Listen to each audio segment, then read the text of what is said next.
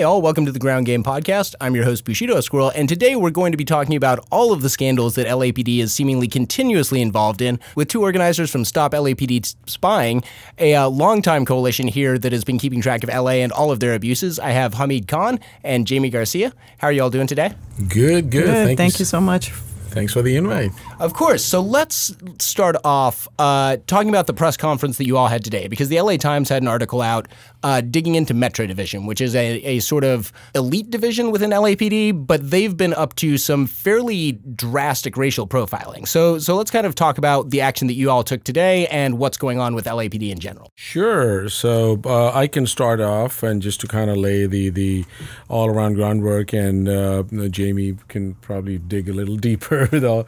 Um, so today's press conference was uh, was for for several reasons. One was that the reporting in itself that the LA Times had done uh, uh, la- last week, and then it turned into this investigative piece over the weekend, uh, was uh, was very weak. It was quite disappointing. I mean, not surprised. LA Times has been pretty much uh, and or almost like embedded journalists with uh, with the with the powers to be and particularly LAPD uh, because one thing they they or several things they didn't do amongst which was that they didn't dig deeper into the the the practices the programs the tactics that lead to this kind of racial profiling and when I say that, it's not just that racial profiling would be happenstance as a result of those tactics, and we'll talk about the tactics in, in, a, in a couple of minutes, but the uh, Metro Division officers are instructed to engage, which would lead to behaviors and impact like that to begin with. Just like in their, their regular um, interactions with the public, they, they're Regular told to intera- do that differently. Absolutely. Uh, so that's one thing. The second thing, what we wanted to also do was to really expose the mayor, because what what the the issue was that as soon as the story came out uh, on Monday, the mayor uh, had a press conference and called for an audit, uh, which was really extremely hypocritical and a doublespeak and typical of this mayor. He's, he's known as the backdoor mayor, the way he just takes off uh, as people go and try to meet with him. Um, and, and because he is both structurally and institutionally responsible, and again, we'll go into details about that as well. So, so what we wanted to do was to, to set the record straight uh, to not let the mayor get away with this thing, like you know his aspirations to higher office, which apparently he announced today that he's not going to be running for the U.S. president. Mm-hmm. Um, but just this this this fraud, pretty much that is being perpetrated on the on Angelenos as a result of this, but also this kind of policing that they're engaging in. And uh, maybe Jamie, if you want to. Yeah, I think, um, well, I really feel like today and with the consecutive LA Times articles that have come out, a big piece of the story has really been missed. And, um, you know, of course, there was all the focus on Metro Police expanding. But when that happened in 2015 and LA Times actually came out with the article stating that Metro was going to be expanded, the line just below that statement um, in that LA Times article uh, in April, uh, it specifically, there's a, um, Chief Beck is cited stating, not only are we going to expand, but we're going to use predictive policing. Mm-hmm. And that was pretty much what the LA Times completely glossed over when it began to look at and investigate what was going on in the South Bureau or known to community as South Central. Um, and I can get into that timeline right now if that feels like a good time to. You know what? Let, before we do that, let's let's hop back and define some of our terms. So, uh, Metro Division, who is that exactly within LAPD? Metro is a part of the the, the larger major crimes division. Uh, Metro is one of their uh, division that is that is assigned uh, special assignments, basically. Uh, SWAT, Metro, the, the strategic weapons and tactics units, uh, the the air uh, support division. So these are all all part of major crimes division, which are specially trained. Um, for example, Garcetti's, the mayor's bodyguards, and his security detail is Metro as well. So they're pretty much trained in military tactics. Um, so in essence, what happens is that Metro and gang enforcement details. So these are all sort of specialized units, if you will, uh, very much grounded in military style tactics and urban guerrilla warfare and all. So that's that's so Metro is a part of this larger kind of a uh, a detail and, and division as well. And Jamie, you mentioned specifically predictive policing. So, what is that? I know it's connected a little bit to Palantir, and there was a really good article in The Intercept um, that you all were involved with that laid this out. But just for people that may not be familiar with it, what does predicting predictive policing entail? Well, predictive policing uh, really entails, I mean, the ultimate components of it is data, and that data being driven by either an algorithm or a risk assessment. And LAPD has two predictive policing programs that it currently is using. Um, and the first one is PredPol, which uses crime data that uh, an algorithm basically uh, filters through and produces hotspots. The second one is called Operation Laser, which stands for LA Strategic Extraction and Restoration. And Laser has many components to it. Um, it is a person based predictive policing program. So essentially, there are a list of people who have not are not currently doing anything, maybe have had a past, but that LAPD is instructed to basically stalk them, harass them, surveil them, pull them over, try to violate them. And these are these terms I'm using are actually terms that we're pulling from LAPD's own documentation and instructions that they give their officers um, when they look for these people on the list. And it's also a place based predictive policing program. So, kind of like gang injunction, it sets up laser zones uh, for police to patrol. And then on top of that, it also targets homes, businesses, and apartment complexes, and different points, um, you know, intersections and different points in a community that it calls anchor points. Mm-hmm. Okay, so let's let's uh, go back to this timeline that you wanted to lay out with this current like scandal within Metro. Though it seems like this has been going on for a couple of years and nobody was really paying attention. Yeah, so going back to when Garcetti in 2015, in April of 2015, he states that he's going to expand Metro. Right after that, Chief Beck is cited stating that we're not we're going to also use data-driven policing. We're going to use predictive policing to help guide this expansion. So the the Stop LAPD Spying Coalition was able to receive information about the laser program through a public records request we filed, which we essentially had to actually sue LAPD to get this documentation. But what we came to find out was that in 2015, Operation Laser, the person and place based predictive policing program, um, expands into the South Bureau, essentially 77th, Southeast, Southwest Division, or known to the community as South Central. Um, so laser expands there. In 2016, Metro is trained in laser. So now Metro is officially trained in how to find people on a list, which are called chronic offenders. Metro is trained how to um, patrol different hotspots, and Metro is also trained in how to identify anchor points. So this is all part of the laser program.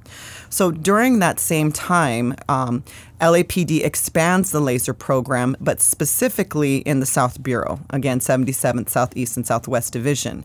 And it creates what's called a Community Safety Operations Center, which is essentially a command center where they track and trace people um, through the community, where they identify the hotspots. They use surveillance equipment like CCTVs, automatic license plate readers, and even field uh, interview stops um, to basically dis- uh, figure out who they're going to track and where they're going to send um, deploy officers into.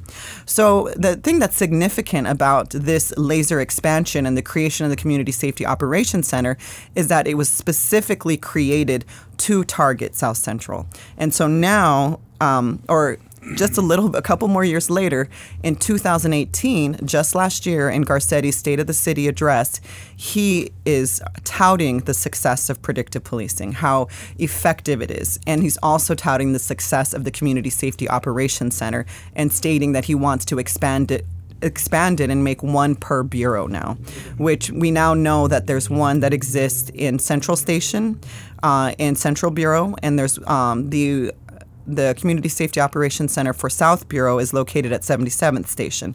There's a third one uh, on the west side, but we don't know the location of that.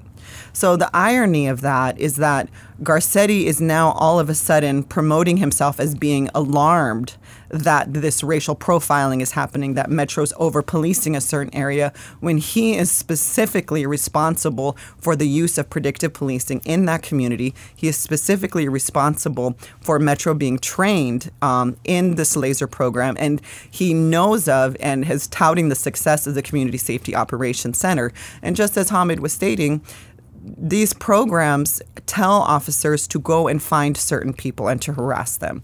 These um, and they tell them to try to violate them. If you can arrest them, arrest them. And once people are arrested, they even have backups of chronic offenders that they can now put out and say, well, one's, one was captured or one was arrested. Now we have another one to take this place that we can look for and track through the community.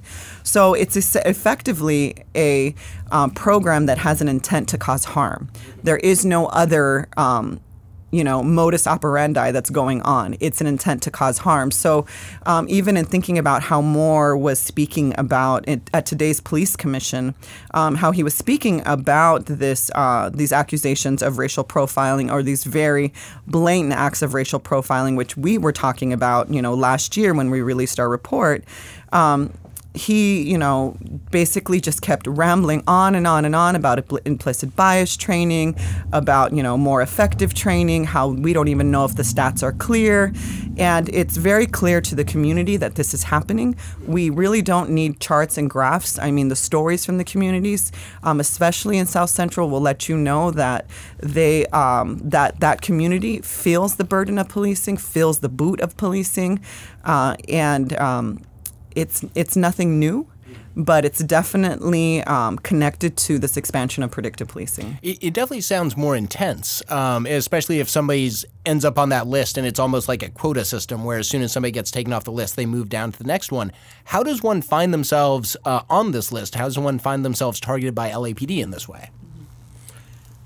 You can't because they uh, there are ways that although they do claim that they are sometimes instructed uh, to go and knock on doors and, and let folks know. So it's almost like a harassment process as well but most of the time it doesn't happen. Uh, that's why we are in the middle of a lawsuit and we we are demanding that the LAPD release uh, all these chronic offender bulletins. We've been able to get information on some of them. They in fact actually gave us one which was completely unredacted with the person's face and information and address and everything else. So so we so this is one issue that LAPD is digging in, and we we are going to end up going to trial on that one. I just want to go back to one quick point um, that you were raising earlier that uh, you know nobody knew about it and this was going on. Um, uh, to the contrary, that the Stop LAPD Spying Coalition, going back to 2014, the end of 2014, uh, this is when the the big drone issue was was hot, and we were able to keep the drones grounded for three years, we actually had a meeting with Garcetti's staff. Uh, we had a meeting with his public safety staff, uh, Thalia Polykranis, I even remember their names, and Nita, Neeraj Bhatnagar, um, and, and, and Eileen Decker, who is a police commissioner right now, used to be Garcetti's deputy mayor for, for Homeland Security and Public Safety. We laid out all of these programs to them right? And we told them exactly what's going on because these programs are based on the presumption of guilt. And presumption of guilt is the, at the core of these things, and then criminality gets assigned.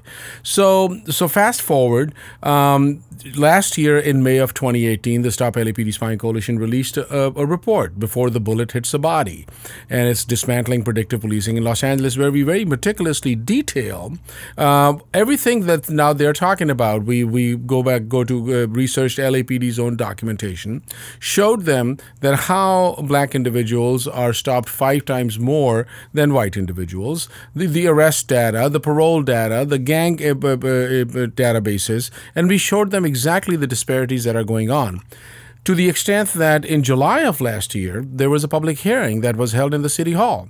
And the coalition was invited, and this was the first ever public hearing in the country on data driven evidence based policing. So now, uh, uh, Michael Moore, the LAPD, the current LAPD chief that Jamie was alluding about, he's, in the, he's sitting right there. The police commission is sitting over there. It's in the middle of City Hall. And in 22 minutes, we laid out, and it's, it's actually on, on our website, it's a YouTube of our presentation completely. So now, for them to come back. And Moore, Michael Moore, saying the chief that you know, well, gee, this is incomplete data. No, that's garbage. We gave you the complete data.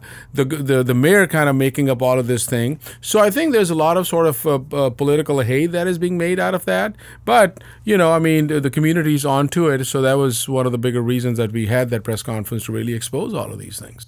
Uh, and when we talk about kind of control of, of LAPD, especially uh, the Civilian Police Commission uh, comes to mind. What kind of control did they have over these? These programs, or are these something that happened completely within the command chain of LAPD? Mm-hmm.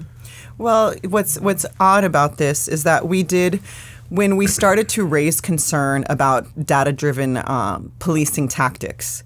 Uh, most of the commission, or pretty much all of them, had no idea what the word data driven evidence based policing was. So they didn't even know the framework of the type of policing that's um, very popular and that most police throughout the nation are implementing now. So they didn't know the terminology. They didn't know about Palantir, which is a key component in the laser program. They didn't know about the records management system, which is um, essentially houses all the data that gets operationalized by programs like PredPol and Laser. Um, in fact, we have. Um, Shane Goldsmith on record telling us that she passed, I think it was a $400,000 grant to the records management system and telling us she had no idea what the records management system was. Wow. So that was very clear to us that they did not know what was going on. And it was because of the pressure of the community and us raising these issues um, at the police commission that we were able to move one commissioner to actually take action. Um, and the the other piece is is that as Hamid was talking about during that uh, hearing in July of last year, where we were presenting the case of data driven policing, its impact on the community, the fact that we want it dismantled, they instructed the inspector general to audit PredPol and Operation Laser. So now you hear here you have the commission actually moving the inspector general to look into this because obviously there's grave concern from the community. These programs um, are are are bad for us. So not more or la- at the end of last year in December of 2018 the money's come up um, as a donation from the police foundation to uh, create a community safety operations center on the west side. So at that time, we're thinking to ourselves, okay, they can't pass this money, even though secretly inside we know they will. Um, but we're thinking they can't pass this money because they're in the middle of an audit of the program. So how could they actually pass this money to ex- keep expanding this program if we're in the middle of an audit of its impact? And of course, we um, raise our concerns in the meeting. We're telling them, you know, don't pass this. You're in the middle of an audit. And Shane Goldsmith. Um, basically addresses the audience and says, we know that you will be nothing short. You'll be uh, you'll be satisfied. You will not be satisfied for anything short of abolition. Um, she goes, but you know, basically that's not going to happen here. I'm going to pass the money for CSOC, uh, but I just want to address uh, address you and let you know we've heard your concerns. And so, I mean, it was essentially a slap in the face, um, essentially letting us know that this audit will do nothing for us because they have all intention to continue expanding this program. Um, but we intend to show up strong. Um, this audit's going to be coming out in March of this year. On the 12th, they'll release the audit. On the 26th, the commission will come back and actually speak or make action um, according to the inspector general's recommendation. But really, the community is going to um, show up strong. We're actually demanding to present to respond to the inspector general's audit, and we'll, you know, we won't be satisfied anything short of dismantling these programs. And just to go back to your the question about the authority of the police commission. Uh, but before I go there, uh, Jamie referred to one of the commissioners, Shane Goldsmith, and I think it's really important for Angelenos to know who Shane Goldsmith is, particularly people involved in progressive social justice movements. Shane Goldsmith is the president of Liberty Hill Foundation. Liberty Hill Foundation is supposedly the most progressive foundation that funds a whole lot of social justice groups. I, am going to chime in just full disclosure. Power, who is our, our C3 is, partner, is funded by Liberty. Is a I just want to put that on the absolutely the no no yeah. Power. I mean various other I mean organizations that we are housed in uh, the Los Angeles Community Action Network and various other organizations, our partner organizations, are funded. The point I'm trying to make that is that this is the double standard and the hypocrisy. That on one hand, Shane Goldsmith is the president of a foundation which is talking about social justice, which is talking about human dignity, which is talking about you know our full, our full personhood, but on the flip side, here you are rubber stamping a body, which brings me to the issue of authority. So the Los Angeles Police Commission has been around since the 1920s. Uh, it has complete authority over the LAPD. it has to pass the budget. It has to pass the, the programs as well. It even has full subpoena powers as well, so they can subpoena. But I mean, as as it goes, I mean, they are pretty much a rubber stamping uh, uh, organization, and we have never seen anything that has not passed through, even to the extent that when the the most the, the recent round or uh, which of the in October 2017 when the drone pilot program was finally approved I mean, they they they made this whole thing about doing community outreach. So out of 1600 emails that they received, only 97 approved of the drones. So less than seven percent of Angelenos who had responded responded. They, they they they even approved of the drone program. But even with that, they went ahead and approved. So they really don't represent the people. These are all political appointees. Shane Goldsmith, again going back to Shane. Shane used to be a legislative deputy for Eric Garcetti when he was a council member. Uh, so there's a lot of sort of the, these internal close knit uh, uh, relationships. And you know, I mean, on the face of it, they are supposed to represent the best interest of the people, which they completely fail on all accounts. Yeah. And then Soboroff was um, during that time where they passed uh, to you know go forward with the drone pilot program. Soboroff said, "Well, you may not trust the police, but I do." And Steve Soboroff is the president of the commission. Yes. And uh, his son actually, ironically, has done a lot of good uh, journalistic work around uh, DHS's uh, camps along the border and illegal detention of migrants, um, which is weird that his father is one of the main drivers of the, the prison industrial complex. I wanted to talk real quick. So, we've been talking about uh, Palantir and uh, some of the private companies that feed this. And I wanted to talk a little bit about that ecosystem and then drill down into what this technology looks like. when it comes to police getting like new technology, technology from Palantir, getting drones. Is this because the police are asking private industry to create these capabilities, or private industry is creating them and then seeing police as their main place to sell it, or is it you know somewhere in between?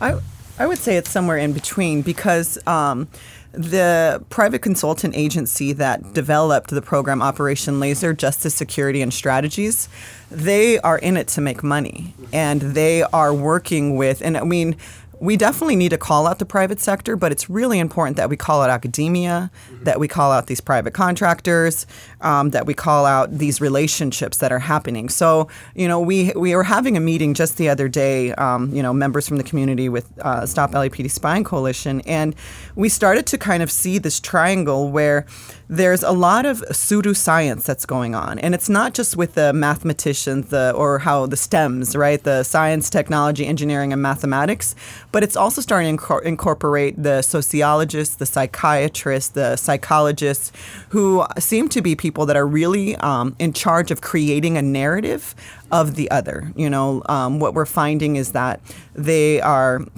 there's an actually algorithm that's been uh, pro- or developed by you know um, mathematicians, but is being fed by psychiatrists and uh, psychologists about what extremist behaviors look like. So you have your pseudo psychologist, you have your pseudo, you know, uh, psychiatrist, and I call it pseudo because they're really creating this kind of false narrative of the other, right?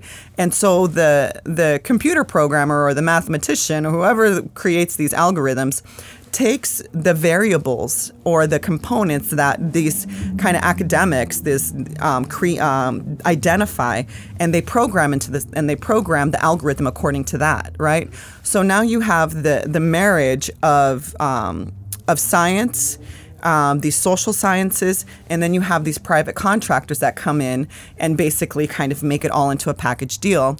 Then you have these uh, these other private contractors that help LAPD institutionalize it. So a big a big component of the story, and yes, um, you know, private contractors that create this technology. It's very important for us to call out Palantir. It's very important for us to look at how Microsoft is a part of this, how IBM is a part of this. But what's most important is how you know the local universities are doing this and this program that i'm talking about about um, how they're using algorithms now to identify violent extremists uh, is actually coming out of Colorado State University. So even our state institutions are getting involved in creating these programs and creating this technology for police departments. And that's one of the big targets that we're starting to turn to now, looking at UCLA and looking at USC, because Predpol was designed by Jeff Brantingham, an anthropology um, professor at UCLA. Oh, wow. I didn't realize that. I do know USC for its part. I'm a, a Trojan. Um, is one of the largest recipients of DARPA money in the country, uh, and that's kind of weird. Like I had roommates who would work on software to teach Marines how to translate to Iraqis, and it wasn't super successful because Marines are trained to kill, and so right. they don't want to be friendly.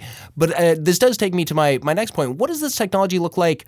On the street, like if I'm in one of these very over policed neighborhoods that's targeted by laser, what does my daily experience look like as far as the police are concerned? I mean, I think we have to look at it in the larger context of the architecture of surveillance. So, because this technologies, various programs, these technologies feed into each other. And we actually mapped out the LAPD's architecture of surveillance, which which identifies both the human and technology-based intelligence gathering, that how information and, and so I think we also have to understand that this is about the information sharing environment, that how information is gathered, how it's stored, how it's shared. Then the question becomes what is being uh, gathered and how is it being gathered? What has happened is over the last 25, 30 years that uh, there, there's a concept which started out of England. It's, it's called intelligence led policing. It was started by the, by the Kent Constabulary. And what it does is that in, in that behavior and behavioral surveillance uh, becomes a key factor. So, so what, what happens is, as a result, which Jamie's talking about now with all the pseudo psychiatrists and the psychologists, in essence, all your movement is being tracked. So, for example, license plate readers, if you're driving, uh, your car, you're being traced and tracked. Then you have the trapwire technology, which has these thermal imaging, kind of like uh, globe-looking bulbs. I mean, it's, I mean, we have photos on our website as well, and folks can go on the www.stoplapdspying.org and look for the architecture surveillance. So if you're walking down the street, even at night, through night night thermal imaging, your body image is being picked up, mm-hmm. right? Then if you're hanging around in the park or something, then you have the the the forward-looking infrared uh, cameras and high definition cameras installed on helicopters. So you have that going on as well. Then you have the body cameras that are now being used by law enforcement individuals, which is a tool for 24 hour uh, surveillance.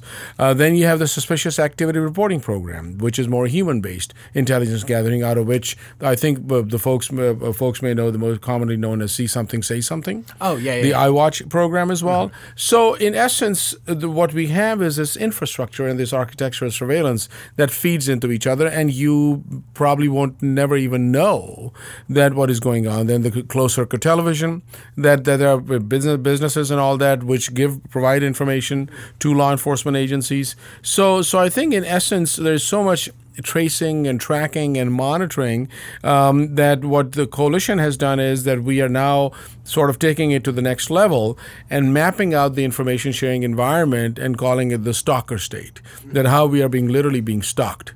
And then how the public sector the private sector corporations law enforcement agencies, international agencies. I mean, for example, Five Eyes, like our eyes on our on our face. So these are countries like the U.S., Canada, uh, UK, Australia, New Zealand that exchange information. Then Nine Eyes, Thirteen Eyes. So there's there's there's a huge sort of global uh, surveillance uh, industrial complex. And real quickly, going back to the earlier comment about the the the, the corporate side of it.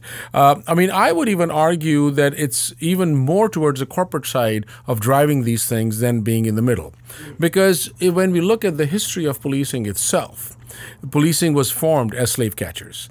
So, in essence, their primary role was to protect profit making right? Where a human body was considered private property. So their their goal, their, their, their, task was to recover runaway slaves. Their task was to contain and make sure that slaves don't run away. So that body, that property, was pretty much criminalized and controlled because it created profit. So over time, I mean, I'm reminded that when after Rodney King and the Christopher Commission was established, one of the first things that Christopher Commission came out was that LAPD should be run like a corporation. That was their first sort of thing that they came out. So when we think of the, the, the, the police commission, those are the board of directors. So for us to even assume that they would think of the public interest would be naive at best, right? Because for them, it's the entity that they have to protect. The entity has to be fully funded. So now how that entity, the tools that it does to expand its operation to be the most impactful, that's where the corporations come in. I mean, there was a study even done by a a, U.S. senator uh, Tom Coburn. I mean, he's a conservative. He was retired now out of Oklahoma. Um, and the, the study is called Safety at Any Price. And this study was released uh, in 2013, and it looked at a period from 2003 to 2012, just post 9/11, then how much money had been given, you know, by Department of Homeland Security. So within that span, and we're like seven years ago now, close to about 40 billion dollars had been invested for which is known through FEMA, the Federal Emergency Management Agency, for emergency preparedness. And in that are these streams of money like the Urban Area Security Initiative, which fund law enforcement agencies directly. So in that, close to about nine billion dollars have gone without any record. And when you look at that report, um, you know this is this is a huge boondoggle. So when we talk about the war on terror, and when we talk about the surveillance industrial complex, this is an unending piece completely. So now, where, where policing is going, I think very much this is where the corporate piece comes in as well. Um, that now thought has been commodified.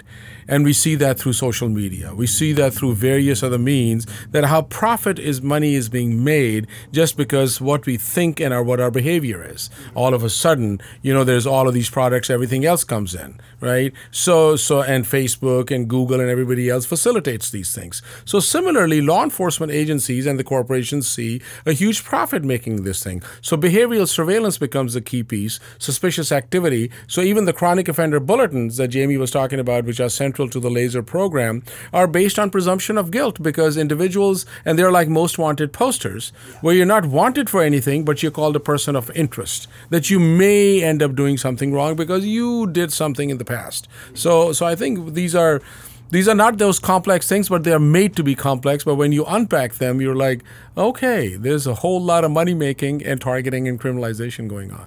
Uh, there, yeah. So, I mean, I, really appreciated the way you kind of outlined the architecture of surveillance. But what's really important that we understand is that the technology is moving police away from what they call a query based system into an alert system. So, part of what Palantir is also doing is that it's making something called Palantir Mobile, um, where it wants um, officers to be able to access Palantir's, you know, ability to search multiple databases at one time to bring together information, but it also wants to provide police officers with an alert so that because officers are mostly in, um, you know, in their cars or even on their bodies, they have GPS tracking systems because you have officers on the beat, you have officers on bikes, um, they have G- GPS tracking systems. So they want to be able to have officers actually go into communities and get alerts when a chronic offender may be in the neighborhood. And so at this point, we are still trying to figure out where they're at in this process. Through the grants we received through the public records request that we filed, we saw some information stating that they're piloting this program. But so the, the connection to the ar- architecture of surveillance is very important because with the use of automatic license plate readers, they can know if a certain car is in the neighborhood. With um, the way that they're analyzing um, communities, which is the other component of thinking about, you know, when Hamid talks about the stalker state and the architecture of surveillance, their ability to map communities is going down to understanding what the race, the class, the age, and the income level of everybody is within a community. So um, we found this out through a document that we, we received where they were actually analyzing um, high crime areas and they were trying to find um, street segments that had similar crime rates. Um, so they analyzed 10,000 street segments segments, of course, we're looking again in South Central um, because this is the area that they pilot and they test and they experiment on this community continuously. Um, so they they you know looked at all these street segments and then they you know coupled up all the ones that had similar crime trends. You got down to the area that had the most crime. They compared it to um, to census data and they showed that it was areas where black women uh, single head of household renters who um, who were from the ages, I believe, of 27 to 32, lived in the areas with the most or with the highest level of crime. So right there, now you're implicating an entire community um, as being associated to crime, um, and not only that, when we think about field interview cards, and this is another thing about how it shows up on the ground, that even your first interaction with a police officer where he stops you and wants to ask you information, maybe pull, maybe decides he wants to do a field interview card on you, which is now moving to be electronic because they want to be able to process these field interview cards f- very fast. Um, they use those field interview cards to map communities in what they call social network analysis. So not only are they getting down to who you are demographically in a community, but they're also coming down to who are you talking to, um, who do who who who you're talking to, who are they talking to, where does information and goods exchange um, within your community, and then from there they pick who they want to track and trace more.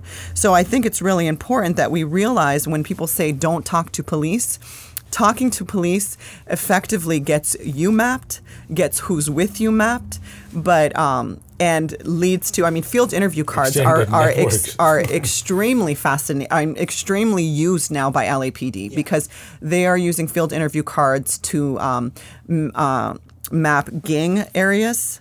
They're using uh, field interview cards again to map communications. Uh, they're using field interview cards in the, and identifying chronic offenders. So again, how does it show up on the street? A chronic offender every time, um, uh, well, not even a chronic offender. Every time you get stopped by LAPD and they fill out that field interview card, you get a point. And so chronic offenders are identified based on a point system. So you get five points for being formally incarcerated if you're on parole or probation. You get five points if you have ever been arrested with a handgun. We are finding that um, the black community is arrested five five times more than the white community. You get um, five points if you're identified as a gang member, and we already saw how um, plagued the CalGang database is from the 2016 audit. Um, you get five points if you have a violent crime on your rap sheet, and that even using that terminology as a parameter, rap sheet. Um, so all those things add up to points, and what we're finding is that people as young as 19 are on this list, and as little as six points are being identified as chronic offenders, as people that are the most dangerous in the community. And granted, you could be stopped five times in one day, which you hear from youth living in South Central, living in overpoliced areas, that just being in the neighborhood or their brother being a target of um, LAPD now are continually getting stopped. So just within five stops, there you are. There's your five points. Um, so this this is kind of how it's showing up on the ground. This is how the community is now interfacing. So if you have that friend or you meet that person that says, "Man, LAPD shows up everywhere. I go to school, they're there. I go to the you know the corner store, and they're there." that stalking is very real, and LAPD is instructed to do that type of stalking. So, a couple of really interesting questions I want to ask. Uh, one is going to be about the bias that goes into these interview cards because Ace uh, public defender who organizes with us uh, has talked about that. Uh, but before that, uh, you you both mentioned uh, body cams, and I find this to be a really interesting subject because because for a lot of the public, they're sold as an accountability measure. You seem very skeptical of that, and I see the inclusion of AI in this big data trend as also really dangerous. So I guess my two part question is: one, how dangerous are body cams, and two, uh, is there any expansion of police technology that's not necessarily oppressive? I think it's of course we, we can we can talk about technology all day long as well but but but I think it's it's about policing more than anything else so we have to really look at uh, before we get to the technology, we have to look at the institution itself. We have to look at the, the history of the institution. We have to look at the current realities of the institution. I mean, you know, um, here we are today, um, January 29th, 2019, speaking about a, a report that mayor is uh, demanding an audit because of heightened racial profiling. So I think it is when something, and that's why we, uh, we, we build our work on the tradition of abolition. We are abolitionists. We don't seek reform. We don't engage in any any advocacy work. Our, we're not looking at kinder, gentler policing. So I think it's it's uh, uh, so even when people talk about and this is something uh, there's there's this this almost this misperception uh, within our social justice movements as well, even within progressive communities too, that only if we had control of data ourselves, only if we were in control of our lives, there could be there's a possibility to build a bias-free algorithm. We can you know we can turn things well Okay, but if the algorithm is designed for particular outcomes because there is no one generic, one size fit all algorithm. It'll be an algorithm for policing work. So, policing work inherently, if it is going to be biased, inherently, if its purpose is to to to really to contain, control, and criminalize certain subsets of populations, right? So then, because then the argument, the counter argument is, well, computers are race neutral technology is race neutral. What do we? So I think before we even go there, we have to look at the the, the institutions themselves, um, and then not to give the technology a pass because then the algorithms by themselves would be flawed by design as well because they're they're serving a particular purpose. So I think it's really important. So in that comes the body cameras. Um, I mean, in full disclosure, we have always rejected the use of body cameras, and it's interesting that even when the body camera debate had started, we released a report on body cameras, and at that that time, we had clearly identified that this would be a tool for 24 hour surveillance. Um, just the, the tool itself, it's an outward looking tool. It has a span of about 130 degrees. So it's not it's not focused on the law enforcement individuals. So everything that is happening behind the camera, the body movements, the reaching for the gun, everything else is pretty much uh, you know not in the view of something. Then you know then how this is being used. It's a body camera that is capturing evidence and information 24/7. It is right out there. All of this loads and loads of information is going on.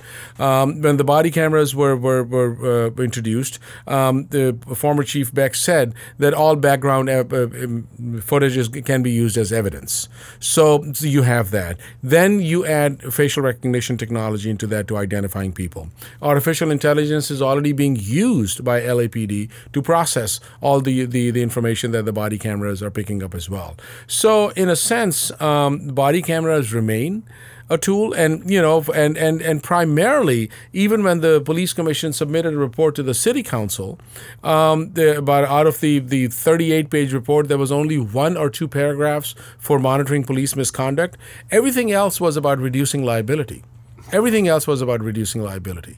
So even to the extent that uh, one of the uh, the police chiefs from Salt Lake City, I believe, said that body cameras are there to make police work look good because there's almost like a justification for, for, for lethal use of force. I mean, it, it in a very perverse way, it gives uh, law enforcement agencies more of a cover than as a tool for police misconduct. Yeah, um, any giving any more money to law enforcement never leads to anything um, positive for the community. Um, but I think one other thing, when we think about technology and the implications of technology, we always have to stay one step ahead of the game because they're already building on what they're capturing, right? So when you think about body cameras, um, Axon is who supplied the body cameras to LAPD.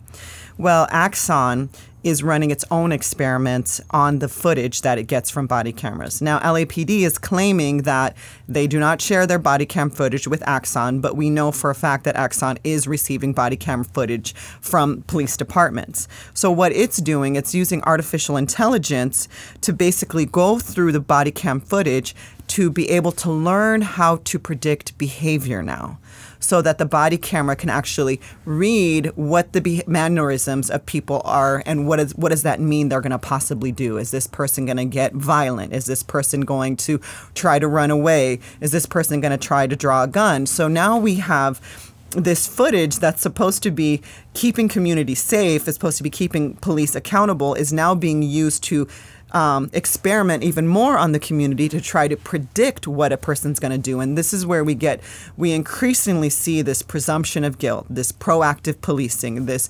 predictive policing, where, you know, um, I think you you are just basically guilty for walking anywhere now because you you do anything um, you you know it's just it's absolutely appalling to see that we have moved completely away from innocent until proven guilty, which, you know, never really ever was a standard for anybody if you were a person of color, especially if you are a black individual.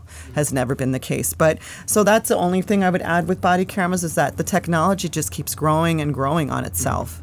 Now, we were talking about the uh, field interview cards, and Ace had a, a, tweet that went a little bit viral where he talked about a, a, juvenile client of his who talked to LAPD and mentioned, hey, my, you know, cousin happens to be in this gang. He suddenly marked his gang affiliated, and that that's on his permanent record, as it were.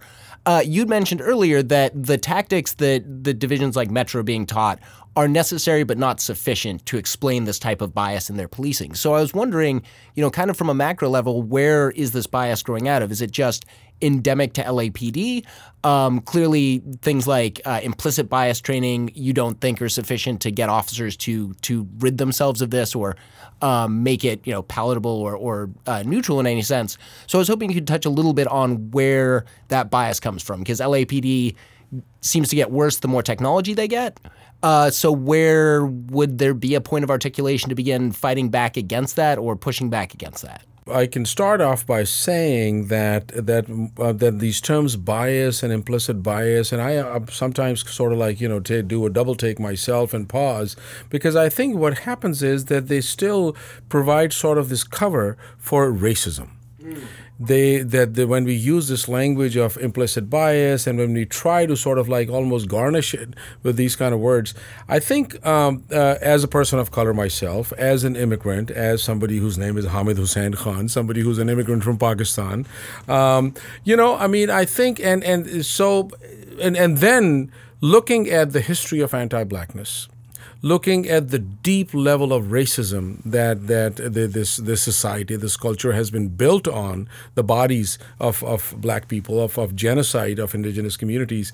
So I think more than implicit bias and these trainings, it starts from the premise of racism which is which dehumanizes people. You are you are less than human. You are considered a threat to the system.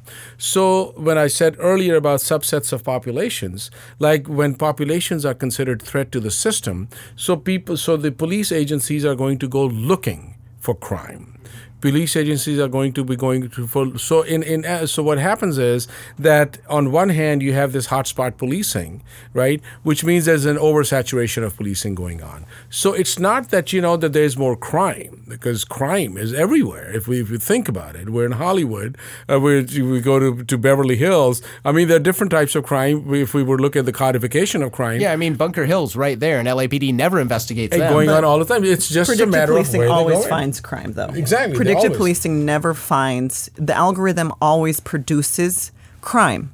There's always a level of crime happening somewhere. It just depends on where they want to patrol, and they and they create missions, and that's the fallacy about Predpol being so data driven and scientific, is that they act like the algorithm is telling them where to go, where LAPD essentially creates missions. We have documentations where there's crime analysts that get the results and decide where they want to patrol, and give officers maps, and then the officers themselves have discretion on where they're patrolling. So it's not all scientific and not all clear cut. Um, one thing I just wanted to add to what you were saying, Hamid, and one of the principles of the coalition is um, always understanding that throughout history there's always been a creation of the other. And the other has always been the legitimization for the impl- implementation of new tactics, of technology, um, inherently what policing is. Um, and it's always been about containing, controlling, and criminalizing the unwanted. Um, from the beginning, it was the indigenous folks that were on this land, it was the African slaves that were brought. Uh, and that narrative has always shifted and changed according to what policing or what um, police protect, which are property owners, needed at that time. So, I mean, I think that's why now you hear things like, and Hamid was referring to this um, even to himself, you know, with his name, but now is the terrorist now is the violent extremist. And so what we're seeing now, even in policing, is that with even with youth, they're slowly starting to drop the language of the gang member, the gang database, the gang or um, the gang uh, what is, I'm forgetting the name of it, but the uh, um, uh, injunctions, the gang injunctions, and now we're moving towards chronic offender, the extremist, laser zones, hot spots. So it's like almost as we make gains. Um, and you know we're obviously exposing how flawed the gang the gang database is, how flawed uh, gang injunctions are. They are themselves now changing also, changing the narrative to garner the legitimization, the support of the communities around them that have this great dependency on law enforcement, either um, ignorantly or chosen to be that way ignorantly. Yeah, I mean, I, and I think if, if there was even a, an iota of truth in um, in in the notion of uh, you know training people out of implicit bias and and police indiv- uh, uh, officers you know can be can be trained out of that. I mean, LAPD really reflects the the demographics of the city of Los Angeles. It has over 50% Latinx individuals who are uh, police officers. It has it reflects the black population of the city. It reflects the white population of the city. It reflects the Asian population of the city. The point I'm trying to get to is that these institutions are very much rooted in white supremacy. They are rooted in the protection of white privilege, right? Um, so even if you are a person of color, it's the institutional prerogative that drives your functions within the institution itself. Yeah.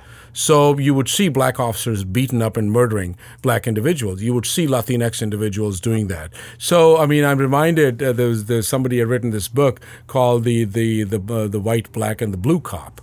So it's really the blue, the color of the uniform, that really defines and the institutional prerogatives. So if the institutional prerogatives are around protection of white supremacy and white oriented, mm-hmm. you know, scale, economic scales and the economic system, then of course, like you know, so we can't. We're not robots. We can't be. There's no such thing as a delete button. Yeah, and this leads me uh, into my last question as we wrap up here. Um, what are good, or what would you suggest for people who want to resist this, people who want to try and turn the tide? Because obviously, LAPD and our policing structure in general across this country are massive. Like LAPD is 54% of the general fund, nearly $2 billion. And that's not even counting all the like donations that you talked about earlier. And grants where, and federal monies. Yeah, millions, yes. if not tens of millions sure. of extra dollars just flow tens into them. Tens of millions, no, literally yeah. tens of millions. yeah, and, and uh, but so what, what can people do in their own neighborhoods, in their own lives? How can they start – pushing back and pushing for more of an abolitionist outlook? Okay, so uh, you know, I think join the Stop LAPD Spying Coalition. we do a lot of work remotely. Um, I think. How, how could they do that? Well, uh, you can email us at stoplapdspying at gmail.com. You can also go to our website, www.stoplapdspying.org. So um, get involved, I think. Uh, I think it's really, it's really an important for us to humanize what is happening because I think that we get so caught up in data and research and knowing the facts, knowing the details, but just know each other. Know your neighbor, know your friend, and listen to people's stories of what is happening. Um, allow yourself to hear them if you're not experiencing it yourself, and that's that's where the divide is. I mean, you speak to people that um, from the people of color, people that are black, people that are brown. I mean, my I'm a person of color as well. Um, I'm Mexican, and my brother's own experience. And I think it's like I, I use this phrase: "Know your neighbor." Um, because the more you know your community, the more that you can resist, the more you can stop calling law enforcement, the more that you can resolve your conflicts on your own, the more you can actually see the impact. And I think sometimes we live in such a virtual world um, that we kind of numb ourselves to what is going on on the ground around us. Um, yeah, I, I, think that's that's kind of like been the thing that I've been about lately is really kind of hearing each other, um, and then you know, ac- obviously actively getting involved, but um, but really humanizing the your life experience with law enforcement because I think that's where you start to see the impact and feel the impact. Mm-hmm. One of the things we always speak about as a uh, as abolitionists is that that you know there's no such thing as a delete button. So how do we then make police irrelevant in our lives? What would that disinvestment in police and reinvestment in our communities look like? What does healing look like? How do we deal with trauma? Um, so, so, a, so what we did was also as a way of practice, uh, we started this this uh, this campaign called Embody Abolition.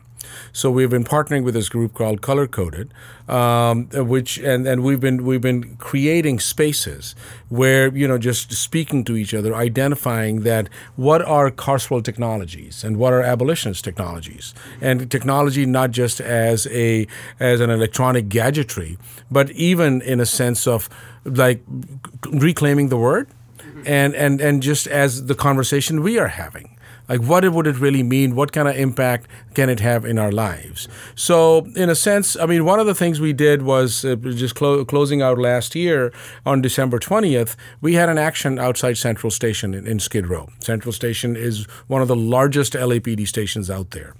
It was cold. We were there in our community. We are based out of Skid Row as well, right? So we uh, these were our, our community over there. We we shared food. We broke bread. We marched. Uh, folks marched inside, demanded answers, forced the commander to come out to answer to the community. We lit up a fire right there outside of the police station to the extent that LAPD called the fire department. The fire truck shows up and they looked at us and the, and the fire truck left. So we're like, okay, so that was a big FTP yeah. right there by the fire department to the law enforcement, to police agencies as well. So I think when we when we talk about abolition, there is no one size fit all type abolition. I think the question is that, uh, to Jamie's point, uh, that how do we envision community? How do we envision peace? How do we envision uh, harm reduction and elimination of harm in our lives? That's why uh, we are we don't believe in reform because you can't reform a system that's fundamentally flawed by design because it will continue to cause harm. So I think our uh, message to your listeners would be that wherever you are, whether you join the Stop LAPD Spying Coalition or you don't join, but in a sense, as we speak to each other, how do we? What is conflict resolution looking like? How do we resolve conflict? And you know, sometimes little conflicts can escalate into something very big as well. So, what sort of how are we communicating with each other? And then, what would that healing look like? Know, so so I think it's this is something, and we would love to have people come and join the fight, and you know, it's it's it's it's a long term fight. Yeah, and it's a, it's one where uh, being able to just look at the world in a little bit different way and like look at police differently and look in surveillance technology. Uh, the movie Hypernormalization makes a good point of the the surveillance technology of today is very boring. mm-hmm. It's very easy to miss. It just blends into the beige walls, and you have to actively like look at that and point that out and figure out how that's affecting your lives in ways that you may not notice. So I wanted to thank you both for this very excellent conversation for coming in. And I look forward to more of the work that y'all are doing because this is incredibly groundbreaking and somewhat scary work. LA is on the bleeding edge of a lot of technology. so to know that y'all are tracking all of that is really, really Well, I mean, one of the things we, uh, this is something that we coined this as well, is called power, not paranoia. Yeah. Because our goal is to really build power in the community and not paranoia. And that's why, if, in order for us to fight this, and when we talk about, I'll share this information, we have to know our fight. Yeah. Excellent. Well, thank, well, thank you. you. very much. Much yeah, appreciated. Thank you.